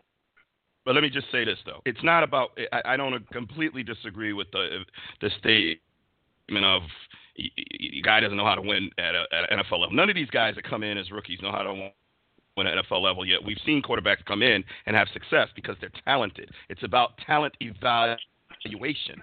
It's not about having someone that can show them they don't know how to win. Dak didn't know how to win, and look at what he did. Jared Goff looked like crap last year, look at what he's doing this year. Carson Wentz didn't play all that well last year. Look what he's doing this year. It's about evaluating the right talent, and I think that's where Cleveland has shown a weakness in his talent evaluation. And I don't know if it's you know the general manager, the head coach, the scouting department. I don't know what it is. Um, I think McCarron would have been. I think he's got some talent, and I think that would have been a good pickup for him. And then they screwed that up. So they just got to get somebody in there that that they and I don't know about Kizer. You know, I, I I think the jury's still out on him. I think he's getting a pass because the team absolutely sucks. Um, but even on bad teams, you can you can still sometimes see, man, this guy he's got something. You know, the team's not playing well. I mean, Troy Aikman came out and played on a one in fifteen Dallas team and and battled, and people forget that he battled Steve Walsh, and people are like, who's that exactly for the starting job um, in Dallas, and ended up Jimmy finally said, I'm going for it. I watched the um, uh, Football Life of Roger Staubach today. Totally forgot that in his first year he shared snaps with Craig Morton. I knew this, but I totally forgot. And then Tom Landry just said, you know what, to Craig, going with Roger, and the rest is history. So someone's got to have that eye to say, this is the guy, or this is not the guy. I'm going to go get the guy. And I don't know that Cleveland has that. That and, and now on that level, it makes me take half a step back on my Hue Jackson support. But I agree with you. Jay, continuity. And that's you, you, you and now and there, you and I are on the same page. I think Cleveland needs a little continuity. You can't keep, you know, and that that would be, and and I would say that for the 49ers too. I would say even if Shanahan didn't have royalty in his blood, John Lynch as a huge supporter and trending in the right direction, I'd say he deserves more time because, gosh, look what you guys have gone through since you got rid of Harbaugh. You need some continuity. Um, I completely agree that Cleveland needs these guys need to come in. Young team, they need to come in next season and see the same guy at the helm and feel like, okay, you know, let's let's let's go from here. You know, let's let's let's take what we've accomplished. It may not be much, but let let's try to build on it the best way we can. And in the front office, has got to help these guys out. You got to go out there and um, free agency, the draft, and you know you you have got to do a better job at evaluating skill positions. And I think that's where they're they're falling miserably over the last several years. Just, just real quick, the problem I have with Hue Jackson, because I mean I watched the Browns, unfortunately a lot, being in their, the same division, is this dude that pulled Kizer in and out of the lineup throughout the season. You know, it's tough to preach continuity when he himself isn't even abiding by that. And the guy he's replacing with a couple times, and Kevin Hogan, is a second year player. And so actually, I do agree with JB the fact that they don't have any experience, especially at the quarterback position at all, to uh, go to is pretty damning for these young guys. Because I mean, uh, let's just think about it for a second. If you at your job are working with people who are also very inexperienced, and you just kind of have to figure it out and rely solely on your on your manager, it's going to be tough to to not have any people to really bounce ideas off of experienced ideas. That's just something that's tough to do, and Cleveland, you know, doesn't have that this year. Kizer has no one to really talk to. He's bouncing ideas with a second year player who's just as green as he is damn near at the position. I mean, how Dak Prescott. So, so you know, who, who did Jared? Wrong, Mark who did Jared? Who did Mark Jared Goff? Hold, hold, hold on, hold on. Uh, Mark Sanchez. Who did Jared instance- Goff have to I'm bounce sorry. it off though? Who did Jared Uh, Goff have sure to bounce it off? Hold on. Let me, Who did Carson- my point. Uh, let me finish my point. So with when you look at Dak last year, at least he had uh, an experienced guy to talk to with, with Mark Sanchez. I mean, yeah, definitely has had a troubling career, but he also has you know what? Mark Sanchez? Come on, man. You're going to say that Mark Sanchez? Mark Sanchez. I, if you had said Tony Romo, I would have said, well, okay. Tony Romo. Had, Well, yeah, but my point is, yeah, yeah, I'm- okay, even better, Tony Romo. I mean, the point is though, that you had experienced quarterbacks over a lot of these younger guys. I mean, Aaron Rodgers had Brett Favre, Ben Roethlisberger. I mean, he had don't get me wrong, wasn't great, but he certainly had experience at the NFL level. And Tommy Maddox, like most of these guys, have someone at least to, you know, Yeah, but- uh, okay. uh, uh, get some some of this back and forth with. if you're talent, if you're talented, and you're you're you know um, evaluated properly, who did Andrew Luck have? Wait, wait, who did Andrew Luck Andrew have? Luck. A- Andrew Luck had Came uh, Matt Hasselbeck. Yeah, yeah, Matt Hasselbeck. There we go. Yeah, Matt Hasselbeck. I mean, he had experienced quarterback. Really? Matt you guys are Hasselbeck. picking, you guys are picking journeyman. You're picking journeyman He quarterbacks that have done almost He went to the Super nothing. And it doesn't Yeah, matter. a hundred years that these ago- guys have seen defenses. It, doesn't matter how good they were. It's the fact that they've had experience and have seen all kinds of different uh, coverages, defenses, and maybe they weren't able to able to perform in the football field. But at least they're there to support the guy who was young and can actually bounce ideas off of and talk about Okay. some of these coverages. So, so I will go back to my need be a original great question. Jared Goff. Jared Goff, who did he have? Carson Wentz, who did he have? Two of the better playing quarterbacks in the league right now. And who did they have? See that see, you can't take the exception and then try to make it the norm. Sure, it it helps. You- it's you're nice. two exceptions I'm not gonna say it's the norm. nice. No, I'm not. I'm saying I'm saying I'm saying Dak is really the exception because he came in as a four-string quarterback, but, but but guess what? His talent level is what won him the starting job.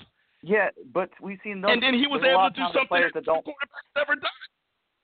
It's not just talent though. It's, it's talent plus you have to have you know uh, uh, experience and on-field awareness. I mean, again, it's a lot harder to do that if you're playing with a bunch of people who are just as green as you.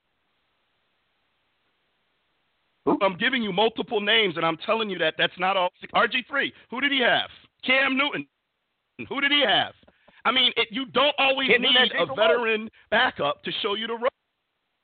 Had who? He had Jake Delhomme. Cam Newton did. You sure Jake on the team when Cam Newton? You may want to check your rosters there, pal. You may want to just double check your rosters. My point is, is it nice? Is it a benefit if you have if you're an Aaron Rodgers and you can sit because that's what the team's plan was a transition? Yes, absolutely. If the team knows I can go out, the Giants have this guy Davis Webb, and and they drafted him thinking that maybe he could be the next, but they haven't put him in because Eli's got this streak going. Is it nice? Yes, but sometimes situations don't allow for that. Sometimes your quarterback is Jay Cutler and shits the bed, and what are you gonna do? Dan- You're gonna put Dan in Mitchell Trubisky. is- They got no damn choice. Dan Orlovsky is is the backup to Jared Goff, who has plenty of experience in the NFL. Dan Orlovsky sucks, but It's not he's from the UConn. He's It's terrible. not. It's not. It's exactly the point. He's no, it's not. It's about having experience He's players behind you. Oh my goodness. You don't get it. Experience Right. at play. No, you don't get it. You're talking. No, so anyone no, who puts no, on a jersey, it matters. He's been a journeyman quarterback. He, I don't know that Dan Orlovsky has ever been named a starter. He's come off the bench and started due to injury. I don't think he's ever been a starter. Like it's your team, go run with it in the NFL. He's terrible. So you can't. You, you, these guys are coming in and they're talented, and they're able to take teams. And some of them have bumps, and some of them don't. Jared Goff had some bumps last year. Look how he's playing this year. Carson Wentz had bumps last year. Look how he's playing this year. But it starts with Nick talent. Foles, you got to have Foles the talent. is a backup, by the way. Nick Foles is a backup to Carson Wentz, also experienced player. Okay, so you, you, you it, There's your example. I'm just I, saying. I, I emphatically, I emphatically and completely disagree. If you say Brett Favre and Aaron Rodgers, but that was planned. That's why Aaron Rodgers sat on the bench for three years before they gave him the job because that was the plan. Okay, and you're talking a Hall of Fame quarterback that that the best to ever play, and Aaron Rodgers sat behind him. Fine. You're talking a journeyman quarterback who has accomplished nothing in this league and saying that his experience helps. Frankly, he's there as an insurance policy. The last thing they want him no no no no no we got this because if that good he'd be starting himself. I mean it makes no sense. He's good enough to advise a younger player on schemes and reading defenses and all that, but he can't go out there and do it himself. Come on, man. Yeah. It Yeah, there are people who are better sense. coaches than players. He's there as There are P players that are better coaches So, I will than they are say- players. Look at Jason If I- if Garrett. I could- Look if at I what could slide in, the I- time. Why has he got a jersey on? He's better. Nah, nah, It- go ahead, it- Frank. you Go put ahead, him on the Frank. coaching This staff. is this is absurd. Go- So, It is so absurd. I, I, I, I just partly agree with K Star in the sense that um, there are guys who you are right, T. They literally do suck when they get on the field in the heat of the moment to play the position. But for some reason, some of those guys, not all of them, I won't say every single one of them. Some of those guys do help better on the sideline than they do on the field. They literally do. They just they're just better on the sideline. They just can't they just can't play. They just they can't play the position. Wait, wait, wait, wait. Okay, so I'm gonna take that statement. I'm gonna say we're sitting home on our couch. We're not on the sideline. We don't have a headset on. So just because the guy's on the roster doesn't necessarily mean by default he's been in the league ten years. This guy's a rookie. Oh, he's helping him. We don't know what's going on. We know he's on the No. he, he is on the roster insurance, but we don't know what's going on. No, I don't. I don't say that. We I- don't. I, I, get my deduction. I get my deduction when I when I when I declare when I think that that's what a guy is doing. I get that more just from reading several articles. From reading several articles of teams being bringing certain players in, and I'd be like, oh, okay, that's why they brought that guy in. I wouldn't say that every single guy that's served that that pick that, that that's the clipboard holder as a backup is doing that. I mean, Andrew Luck, only they're, I mean, I- they're I- keeping him around. They're keeping him around the whole year to help Brissett along the way. Just as Peyton Manning, when he was out for the whole year, they kept him on the sideline too to help along the way uh, with with uh, Curtis Painter and whoever the hell else they had at quarterback. I mean, it's Okay, but these are starters who were injured, and of, that's different. It's like Romo helping Dak, starter, and at some point he was expected to come back and take back the team. That's not what we're talking about. We're not talking about a starter helping his backup help- while he holds down the fort. But that's not the same case, star. That's not the same thing. Don't change the narrative. The we're talking about a starting purpose- no, quarterback. purpose- it's his the purpose Excuse is me, I'm going to finish my point thing. because you're changing. No, it's not the same. It is not. You Yes, don't start off the season that way. It's not the same thing.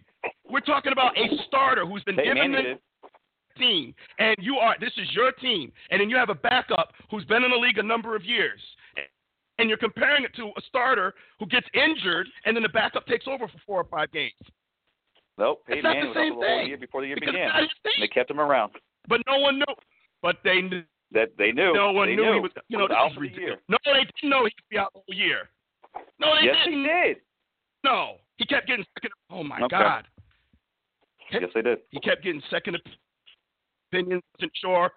They didn't know. Just like they didn't know about luck until finally they yeah, they figured didn't it out. know. out Yeah, that they, were didn't gonna, know. They, we know they knew. it's the same. It is. Okay, well, see, your conjecture is not what's being reported. Okay, and all I'm saying is. Well, here's the thing. Here's the thing. Look around the league. Train. T. T. Look around the league. Look around the league. Look around the league. What do quarterbacks do? finish. They they give them backup quarterbacks experience. You're, you're, you're talking. My point is, first of all, oh, screw that other narrative because that's not what we were talking about. So the diversion isn't going to work. Focused on Not diversion. On starters that have experience back. No, it's starters that have experience backups. And your statement was they're always going to help the the the the, uh, the starter. I'm saying not all the time. If you have under certain situations, maybe, but if the starter doesn't have the talent, it don't matter. It don't matter. Jared Goff has the talent. Carson Wentz has the talent. Kizer, we don't know yet. Right He now, has not looking too good for him. But, well, he has haven't talent. seen it. He has no one. He has no experience though. He has no one to bounce those ideas off of with. No, no mentor. Zero. None. That's the problem. Yeah.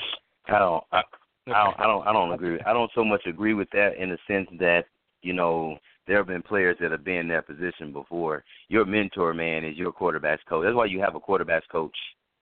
You know what I'm saying? That's why you have your. That's why you have your receiver corps that you that you run with. You you have offensive coordinator. That's why you have all all those guys. So I don't completely necessarily agree with that. And the plan for DeShone Kizer really wasn't for him to be wasn't for him to play early. Like the people that they had ahead of him, they suck just that bad. That the only thing They they, had could do is turn to traded him. DeShone Kizer. You know what I'm saying? Yeah, they had Oh, Osweiler yeah, and they uh, traded him. It, but but it, but their tra- oh, the the Osweiler trade was not to make him the starter. Trust me. I, I know. I'm saying that was saying more that I'm help the for guy they had Cleveland than it was for anything. They and- had and other so guys then- ahead of him. So then that was their plan. And, then. and any starting player on a sideline can help any other. You can get a wide receiver that's got experience that can help the quarterback. You can get a defensive guy who understands the game who can come over and say, "Hey, you know, I see the defense they're playing. Let me let me tell you something. So there's there it's a team game, but to give it you know to just all of the emphasis to be that well it's the it, you know without a mentor eh, no.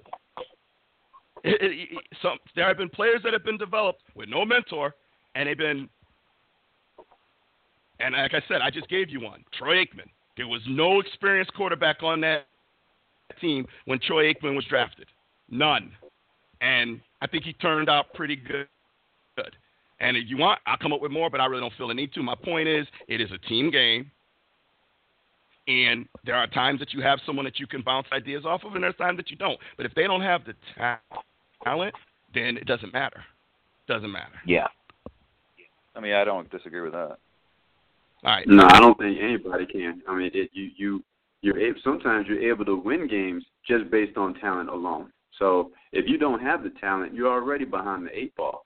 I think in a perfect world, the luxury of having a backup quarterback that knows the game, knows the ropes, knows that they're there as a bridge till the the the, the young quarterback is ready to go. That's that would be ideal because you can learn on the fly from the, per, the person that's in that position that's seen everything before. And and what I was trying to say is that, that would have been perfect for them if they could get McCown to do it because he is a journeyman quarterback. He knows his role. He's seen everything. He doesn't have the kind of talent of, of an Aaron Rodgers, obviously, or a Tom Brady, or a Brett Favre, or Romo, or Prescott. But he has seen it, and he can help someone. To T's point, with talent. That's that's where I was going with that. And and and correct. Going back to Aikman, he had it was him and Walsh and they ended up trading Walsh and, and was able to stockpile some picks and then get the defense, get the offense, and, and put some parts around them. But you're not always afforded the perfect world. And, and I think that's what's going on right now in Cleveland. They just don't have the perfect world to help develop Kizer right now, and that's going to continue to be a problem until they can until that can actually be done. And I can and I can tell you this, you know, you, you mentioned um, Matt Sanchez, um, or Mark Sanchez. Um, there are quarterbacks that you have on your roster just in case, and the last thing you want is them giving advice. last thing you want is some of their habits that are that are concerning to rub off on on your young impressionable quarterback. And I would say that um, we've seen Mark Sanchez recently, and it looks terrible. Every time he gets in the game, he looks terrible. That's not someone. I don't give a damn that he played 100 years ago in a championship, NFC championship, AFC championship game. He ain't playing in them now. He's terrible. So he's an insurance policy. He is not a mentor. I promise you that. Romo, yeah, Romo was a mentor. You know, Brett Favre, yeah, he was a mentor. There are times that it is a mentor, but there are a lot of times where that that guy's just an insurance policy, and I can I can all but assure you that the team is making sure that the input is limited, that the coaching staff is the one that's grooming and working with them, as, as Train alluded to. Um, last topic of the night Thursday night football. Um, let me see, let me just make sure. Yeah, that is the last topic. Thursday night football. Train, you wanted this one. Um, should it stay? Should it go? Train, what do you think? Man, as much as I love watching football, um, I keep listening to listening to the players, and sometimes um, when in our whole fantasy football world and our whole fan world, sometimes we forget that, um, you know, that those guys actually are, you know, they're, they're out there putting their everything out on the field, and it's a physical game. You know what I'm saying? I think as fans, we tend to forget that. And then, if you've ever played any type of football yourself, you know how long it takes your body to recover uh, before you're able to just truly give it anything close to 100%, like the very next game. I don't see anything wrong with just going back to Sunday and Monday night football. Uh, when I listen to the players and I'm hear them constantly saying, "Look, man, it is not easy to prepare for the next game." Besides getting a game plan together and making sure you understand the game plan, y- your body needs to be ready also. And and and the more I hear that, the more I'm just like, all right, really. So the owners are the one who want it. The NFL got these really huge 450 million dollar contracts with these with these networks to to advertise this Thursday night football, yet the product is constantly telling you, look, man, we're getting beat down, but we gotta, you know, we still gotta perform. I'm I'm all for letting it go. And on a personal note, it will actually free up a night in my week. Cause man, because I do love football, I got there it is. I, I gotta I, I gotta be. I can't just not watch the game at all or not pay attention. Like I gotta hear something. I- I'd like to get a Thursday night back in my life. That would be pretty cool. And the wife said yes too. Okay. I'm sure she did. Case Thursday night football. Should it stay or should it go? I believe you guys have a game Thursday night. Yeah, I want it to stay because here's the thing: they also get 10 days rest after that game, and there definitely have been some players vocal against it. But I've seen some players actually uh, say that you know the 10 day rest is also huge too. It's like a miniature bye week. Um, so you know there's there's some give and take, and we've seen some really good um, games this year actually on the Thursday night slate. The Rams Niners game comes to mind. Uh, a couple weeks ago there was um, I can't actually think of the game right now. Uh, the Patriots, uh, Buccaneers was entertaining. There've actually been some pretty entertaining games this year on Thursday Night Football. Um, and then, you know, of course, the question would be would become if they get rid of Thursday games, then, you know, theoretically, why should Thanksgiving games stay? And that's not a question I, I'm comfortable answering at all. That needs to stay. All right. Um, but yeah, I mean, ten days rest. I mean, that's a big that's that's big time. Honestly, again, if teams plan right, um, it's not ideal to, to get ready in a short week, but then again, you've heard teams complain also about playing Monday Night Football and being on a short week going into Sunday. So, Okay. JB. Um, both Train, K Star have great points. Um, Train's point, listening to the players, I, I agree with that portion of it. K Star, I thought you were going to continue down the path that I was thinking, but I'll pick up there. There- There's two teams that we know year in and year out always have a Thursday game, and that's on Thanksgiving. That's the Lions and the Cowboys. All the, the league really has done is extrapolated that out to include the rest of the league. So I would love to continue to see Thursday night football. I've heard before, like shows like Mike and Mike and whatnot, where you add in the extra bye week that they've done before to help the healing process, and folks can can get a little bit more time either before or after, what have you. But when you have the Lions and Cowboys each year on Thanksgiving hosting, and now you're just expanding that out to the rest of the league, I don't see a problem with that. I like to continue to see it. Um, yeah, yeah. You know, I'm on the fence on this one because I love football, but I am sympathetic to injuries. Um, particularly, it seems as though it's a recurring theme in in the Cowboys um, uh, world where um, you know injuries seem to keep us from you know just getting to over the last few years. We've had very solid teams, and you know Romo being hurt, and you know Dez being hurt, and, and now we've got you know well, Zeke isn't hurt, but he's out, but Tyron Smith and Sean Lee and Dan Bailey, and you know it, it is a brutal game. If you watch these hits, it's a brutal game. You know, and and you know you get a guy, you know you look look at the game Dallas had on Sunday, four o'clock game, and you know against Atlanta where Dak Prescott got just got just beat up, and you imagine him having to come back. Now he doesn't, but imagine having to come back on Thursday night and play again. Now he's young and he probably can do it, but I. I, I starting to lean towards just get rid of it. You know, um, you know, Friday night they don't want to mess with because that's high school football. Saturday they don't want to mess with because it's college football. So you're forced with Sunday, Monday, and then and then the only other day really um, that has worked is Thursday because at least the teams get a little bit, of time to recover. And um, but you know, I, I just think that I'm getting I'm getting a little tired of the, and I, I guess it's anecdotal. I guess I would want it quantified. I wish we could go back to pre Thursday night and look at injury levels and then look at it post Thursday to see if it's if it's the same or worse. Anecdotally, it feels worse to me, but I don't. I can't. I have nothing other than just my gut that it's worse.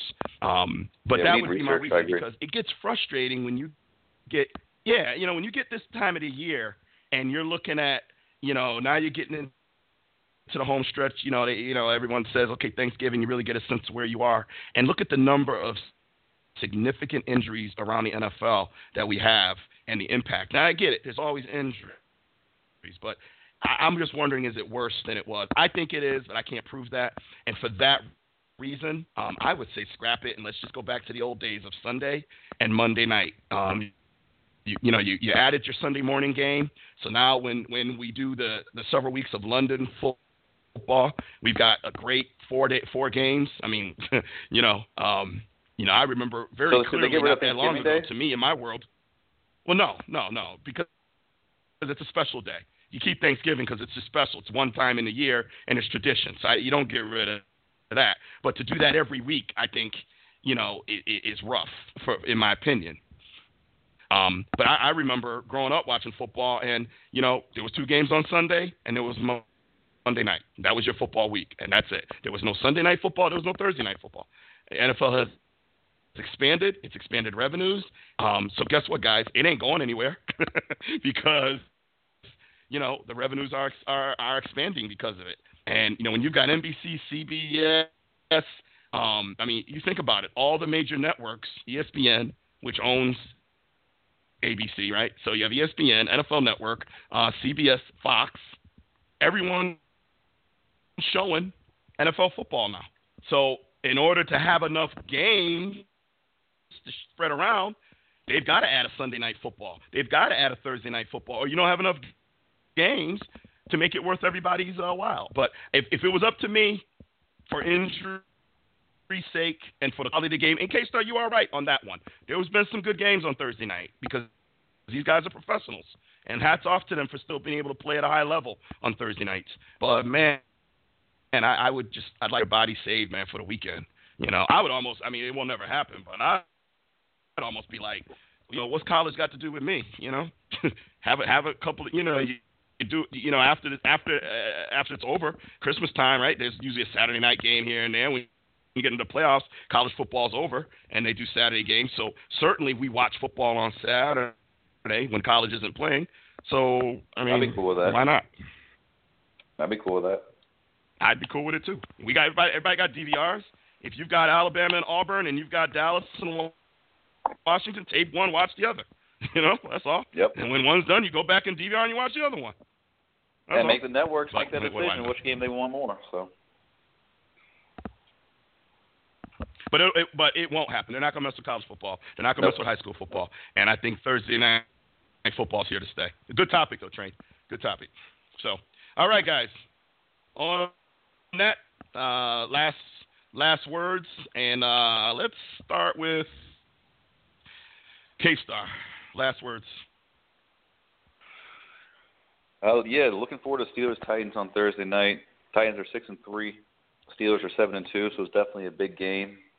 Um, and apparently, it's going to be the Sky Cam instituted for an entire game. I'm not sure how that's going to look, look or feel, uh, but it's going to be a little bit different. But hopefully, the quality of the game is very good in spite of the change of the camera angle, I guess. But anyway, looking forward to Thursday night football. Go Steelers. All right. Uh, JB. Last final thoughts. Last final thoughts. I'm gonna tell you right now. Birthday present will be a, a Cowboys W. Tell you that right now. Give it to me. All right. Oh, that's right. Your birthday is uh Sunday, right? Yes, sir. Yes, sir. On I don't have a calendar front of me, but your birthday. Oh, that's right. That's right. All right. Um, hold on here. Hold on here. Happy birthday to you. Happy birthday to you. Happy birthday,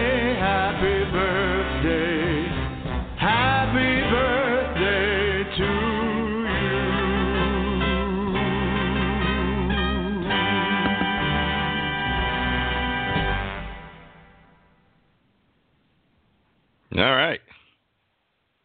Well, Happy birthday, JB.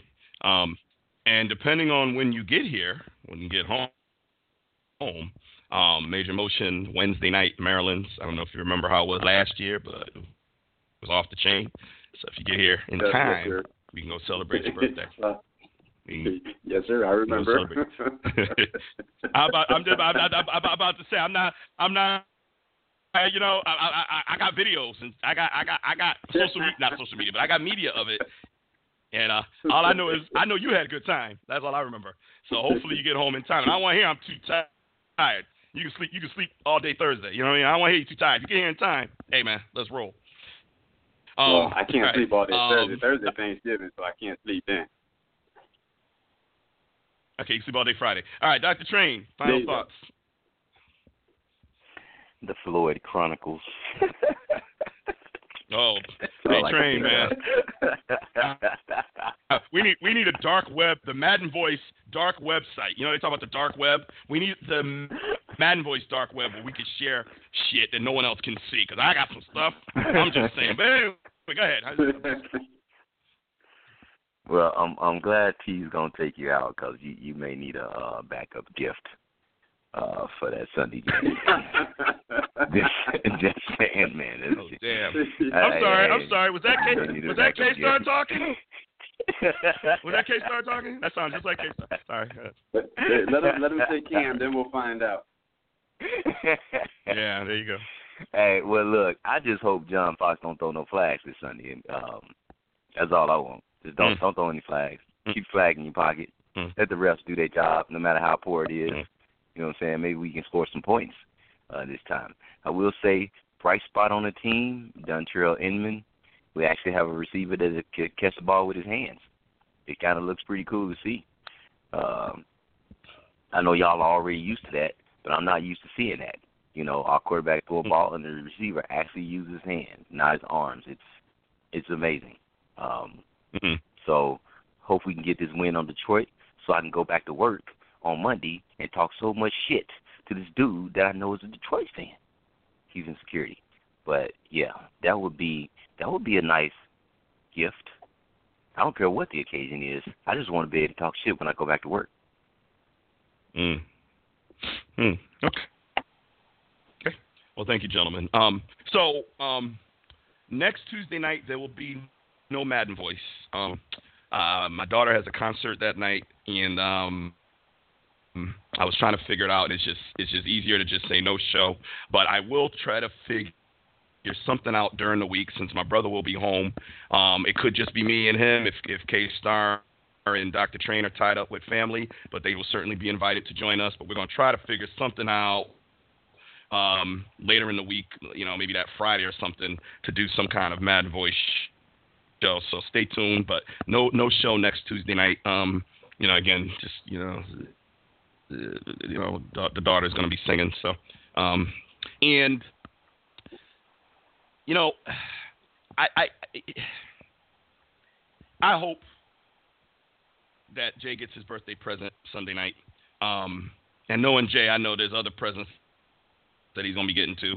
We'll just leave that right there. But I hope he gets that present Sunday night. Um, yeah. Um, but I hope he gets that present Sunday night. You know, and I'm not, not gonna go off on a tangent, but it, it, it's time. You know, good teams re- respond after adversity. Good teams do that. And I know it's hard without Sean Lee, without Tyron. Well, we don't know about Tyron Smith, um, uh, Dan Bailey, you know, Ezekiel Elliott. I mean, it's hard. You're talking four Pro Bowlers. You're talking guys that you, can make an argument for at each of their positions, the best in the NFL. You can make an argument for. I mean, Dan Bailey's most accurate kicker in NFL history. Okay, Sean Sean Lee, frankly, you know, I mean, the only other guy to me that's in that discussion, and there's, you know, Bobby Wagner's good, and this guy, but I think Luke Luke uh, is good. I think I think, um, you know, I think people that see he's better. Uh, he he's probably got a, a healthier pass, so you could say that. But I don't think pound for pound he's any better. I think Sean Lee's as good as there is. Tyron Smith as good as there is. Ezekiel Elliott as good as there is. And so it's very hard when you lose that level of talent at these key positions to recover. That said, you've got Dak Prescott, you've got Dez, you've got got Cole, you've got Jason Witten. You know, on defense, you've got Lawrence, you've got Irving. You know, you've you've got Hitchens who's been playing well. You know, there's some talent there, and the coaches have got to step up, up and put a scheme together that can get a win because it is a division game, as Jay said earlier. All bets are off. You, we know each other, right? So what are you going to do differently? What are you going to show them a, little bit different? But do something. But don't sit there and let this team tee off on you like you did in Atlanta. Because I swear to God, after I get done going to Indianapolis and whooping up on K Star, then I'm just going to go south and I'm going to head straight to Arlington, Texas, and I'm finding somebody because I've been there. I know how to get there now. I'm finding somebody. We're to have a problem. I want. Oh, I don't even want a. I don't want a moral victory. I've had enough of those. I've had enough. I want a victory. I want this to be the turning point of the season. I want down the road to look back and say, wow, remember that game against Atlanta? Wow, who would have thought that Dallas would be here now? Who would have thought they turned it around? And oh, yeah, Sean Lee's healthy and he's back. Tyron Smith is healthy and he's back. Uh, Dan Bailey is healthy and he's back. Ezekiel Elliott is off his suspension, and Dallas is in position to make something happen going into the postseason with a strong, healthy young team. Wow. And it all started back after that whooping they took in Atlanta. And look how they turned it around. Wow. Great job, guys. I want to be able to say that. I don't want to be able to say, well, you know, good luck, K Star, in the playoffs, and me and Dr. Train, we going to sit here and, you know, see what happens. I don't, I don't want to say that. I may be saying that to Dr. Just in case, I can sorry, use the. I can sorry. use the company. I don't want to say that. It's all right. I can use the company. Yeah, bro. and I can don't use want- the company. Hey, sing kumbaya, hold Hey, hands. hey, you are my brother. I, no, ain't gonna be no holding hands. Ain't gonna be no kumbaya. I mean, ain't gonna be none of that. Ain't happening, bro. Ain't happening. Okay, ain't ah. ha- happening. Train's trying to drag so you down. I want to see the Cowboys. Nah, he just wants some love, and I ain't mad at him, man. I ain't mad at him, but, bruh, no. I give you some love. I come see you. I come holler at you. I come to Cali, we hang out, get a brew, you know, you get- or, or or water. I don't know, cause you you be every all the food I see you eating, man. It's like, and you know, it's you know, running eight miles and be Mr. Los Angeles and all that. I'm like, damn, I need to, I need to follow your lead, but damn, man, wings are good, bro. Just saying, man. Um, anywho, anywho, let's go Cowboys. I'm going, I'm going, I'm going to saddle it back up, man. I'm going to let it go. Case I swear to God, I, you better just delete my number come Sunday. Don't you text me. I ain't bullshitting. Don't you? Don't worry. That's a big game. That's a divisional game too. I ain't messing with you. Division game Sunday night football? Man, I was hoping my brother would be here in time, but doesn't look doesn't look promising. So I'll be I'll yeah, be here holding it down. Sunday night game. home. Let's go. Sunday night football, man, national television, man. Big game, big game, big game. Let's go. So, all right. So, hey, that's all I got. Great show, guys. Appreciate it as always. Um, we'll be in touch about next week, but no worries. Um, we will definitely be back in two weeks. Um, and there'll be a lot to talk about by then because we will have we will we will really be you know now Thanksgiving will have, have passed and we'll really be able to see you know who's what cream is rising to the top or or has risen to the top and uh, it's it's a great you know putting my cowboy bias aside for a minute man oh man and both both conferences are looking strong uh, especially the NFC man there's a lot of teams that are still in contention so um, be looking forward to it so with that said for Dr. Train for JB and for some guy out in Indianapolis, can't remember his name. Uh, thanks for tuning into the show. And uh, if we don't come on the if we don't come on the air before Thanksgiving, uh, well, let me first back up. Happy Veterans Day. I know it was a few days ago, but we didn't do a show, so happy Veterans Day. And if we don't come on the air before Thanksgiving, have a great, happy Thanksgiving. Enjoy your family, family, food, and football. That's what Thanksgiving's all about. So. Um, can't believe next week is Thanksgiving. My God, it's it's amazing. And then you got Black Friday, and then then we gear up for for uh, Christmas, and then we gear up for the Super Bowl. So it's coming, guys. Enjoy. So for Dr. Train, for K Star and for JB. Everybody have a great night. And remember, listen to the man voice because all feuds are settled on the field. Good night, everybody.